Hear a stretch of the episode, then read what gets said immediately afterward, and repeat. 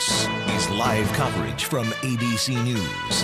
Here is ABC News correspondent Aaron Katersky. And President Trump with remarks on the government shutdown. I had the honor of presiding over the swearing in of five new great American citizens.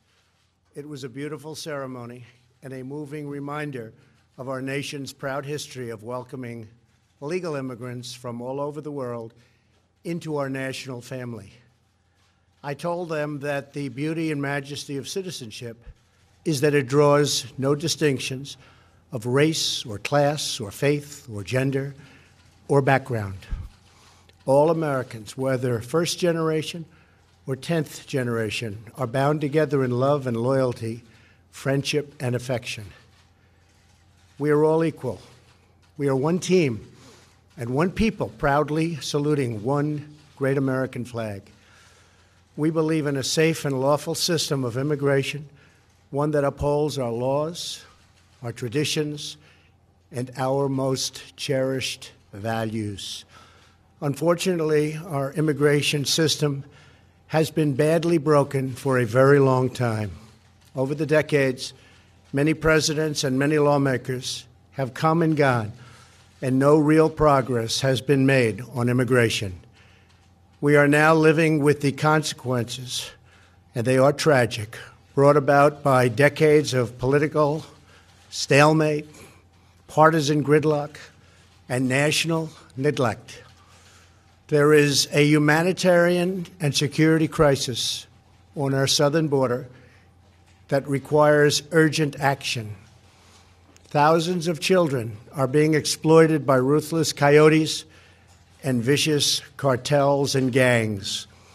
One in three women is sexually assaulted on the dangerous journey north. In fact, many loving mothers give their young daughters birth control pills for the long journey up to the United States because they know they may be raped or sexually accosted or assaulted. Nearly 50 migrants a day are being referred for urgent medical care. Vast quantities of lethal narcotics are flooding through our border and into our communities, including meth, cocaine, heroin, and fentanyl. Drugs kill 78,000 Americans a year and cost our society in excess of $700 billion. Heroin alone kills 300 Americans a week, 90% of which comes across our southern border. We can stop heroin. Illegal immigration reduces wages and strains public services. The lack of border control provides a gateway, a, a very wide and open gateway for criminals and gang members to enter the United States, including the criminal aliens who murdered a brave California police officer only a day after Christmas. I've gotten to know and love angel moms, dads, and family who lost loved ones to people illegally in our country. I want this to end. It's got to end now. These are not talking points. These are the heartbreaking realities that are hurting innocent, precious human beings every single day on both sides of the border. As a candidate for president, I promised I would fix this crisis, and I intend to keep that promise one way or the other. Our immigration system should be the subject of pride, not a source of shame as it is all over the world. Our immigration system should be the envy of the world, not a symbol of disunity and dysfunction. The good news is these problems can all be solved, but only if we have the political courage to do what is just and what is right. Both sides in Washington must simply come together, listen to each other, put down their armor, build trust, reach across the aisle, and find solutions. It is time to reclaim our future from the extreme voices who fear compromise and demand open borders, which means drugs pouring in, human trafficking, and a lot of crime. That is why I am here today to break the logjam and provide Congress with a path forward to end the government shutdown and solve the crisis on the southern border. If we are successful in this effort, we will then have the best chance in a very long time at real bipartisan immigration reform. And it won't stop here. It will keep going until we do it all. The proposal I will outline today is based on, first and foremost, on input from our border agents and Homeland Security professionals, and professionals they are. They know what they're doing. It is a compassionate response to the ongoing tragedy on our southern border. In recent weeks, we have met with large numbers of Democrat lawmakers to hear their ideas and suggestions. By incorporating the priorities of rank and file Democrats in our plan, we hope they will offer their enthusiastic support, and I think many will. This is a common sense compromise both parties should embrace. The radical left can never control our borders. I will never let it happen. Walls are not immoral. In fact, they are the opposite of immoral because they will save many lives and stop drugs from pouring into our country. Our plan includes the following $800 million in urgent humanitarian assistance, $805 million for drug detection technology to help secure our ports of entry. An additional 2,750 border agents and law enforcement professionals. 75 new immigration judge teams to reduce the court backlog of, believe it or not, almost 900,000 cases. However, the whole concept of having lengthy trials for anyone who sets one foot in our country unlawfully must be changed by Congress. It is unsustainable. It is ridiculous. Few places in the world would even consider such an impossible nightmare. Our plan includes critical measures to protect migrant children from exploitation and abuse.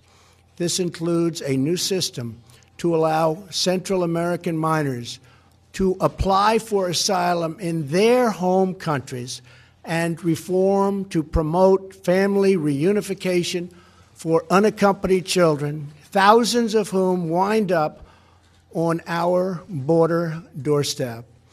To physically secure our border, the plan includes $5.7 billion for a strategic deployment of physical barriers or a wall this is not a 2,000 mile concrete structure from sea to sea.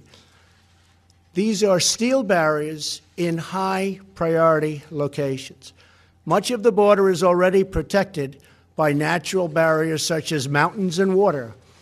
We already have many miles of barrier, including 115 miles that we are currently building or under contract. It will be done quickly. Our request will add another 230 miles this year in the areas our border agents most urgently need. It will have an unbelievable impact. If we build a powerful and fully designed see through steel barrier on our southern border, the crime rate and drug problem in our country would be quickly and greatly reduced. Some say it could be cut in half because these criminals, drug smugglers, gangs, and traffickers do not stop at our border. They permeate throughout our country, and they end up in some places where you'd least expect them. They go all over our country. A steel barrier will help us stop illegal immigration while safely directing commerce to our lawful ports of entry. Many of these security ideas have been proposed by Democrats themselves, and all of them have been supported by Democrats in the past, including a physical barrier wall or fence. Furthermore, in order to build the trust and goodwill necessary to begin real immigration reform, there are two more elements to my plan. Number one is three years of legislative relief for 700,000 DACA recipients brought here unlawfully by their parents at a young age many years ago. This extension will give them access to work permits, Social Security numbers, and protection from deportation, most importantly. Secondly, our proposal provides a three year extension of temporary protected status, or TPS. This means that 300,000 immigrants whose protected status is facing expiration will now have three more years of certainty so that Congress can work on a larger immigration deal, which everybody wants, Republicans and Democrats. And our farmers and vineyards won't be affected because lawful and regulated entry into our country will be easy and consistent. That is our plan border security, DACA, TPS, and many other things. Straightforward, fair, reasonable, and common sense with lots of compromise. Senate Majority Leader Mitch McConnell has pledged to bring this bill to a vote this week in the United States Senate. Our proposal is not intended to solve all of our immigration challenges. This plan solves the immediate crisis, and it is a horrible crisis. It is a humanitarian crisis like we rarely see in our country. And it provides humanitarian relief, delivers real border security, and immediately reopens our federal government.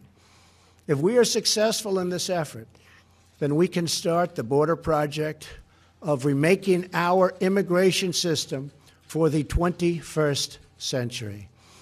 Once the government is open and we have made a down payment on border security, and immigration reform starts to happen, I plan to convene weekly bipartisan meetings at the White House so we can do a finished product, a great product, a product that we can all be proud of having to do with that elusive immigration problem. Whatever we do, I can promise you this I will never forget that my first duty and ultimate loyalty is to you, the American people. Any reforms we make to our immigration system will be designed to improve your lives, make your community safer, and make our nation more prosperous and secure for generations to come. Thank you, and God bless America. Thank you.